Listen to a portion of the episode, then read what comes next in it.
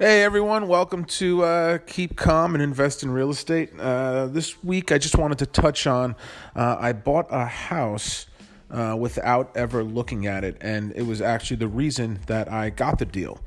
Um, you know, the way that I was able to do that is I, I drive the neighborhoods, I pay attention to the streets, I make notes about certain neighborhoods if they're uh, good or bad or whatever they may be.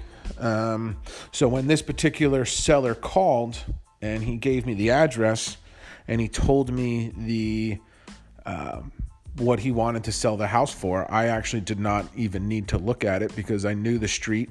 I knew the value of the houses in those neighborhoods, and I was able to say over the phone, Yes, I will buy your house.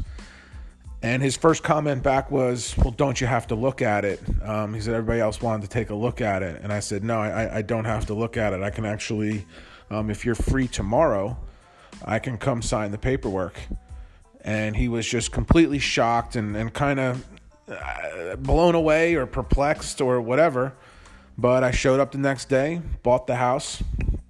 Um, and then I also knew that my buyers, I was going to wholesale this house um, I also knew that this this house fits within my buyer's range. So within six days of getting the uh, house under contract, I had it sold uh, for a twenty thousand dollar profit to my buyer. Um, so everybody wins. The seller got what he wanted for the house. My buyer got a house that they're going to be able to flip and make thirty-five to forty thousand dollars.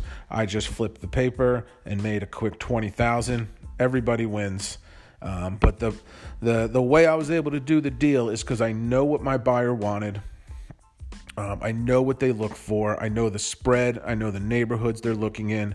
So when I learned that, I study the neighborhoods. I drive the neighborhoods all the time. When I go driving for dollars, which I don't really drive for dollars in the sense. I'm just driving to learn the neighborhoods and to see um, the houses, and I look up housing values and things like that. So I knew what my buyer wanted. The seller told me what he wanted. I don't even need to see the house. And then when I went to actually go go see the house, it was in perfect shape. I would give it an eight out of ten.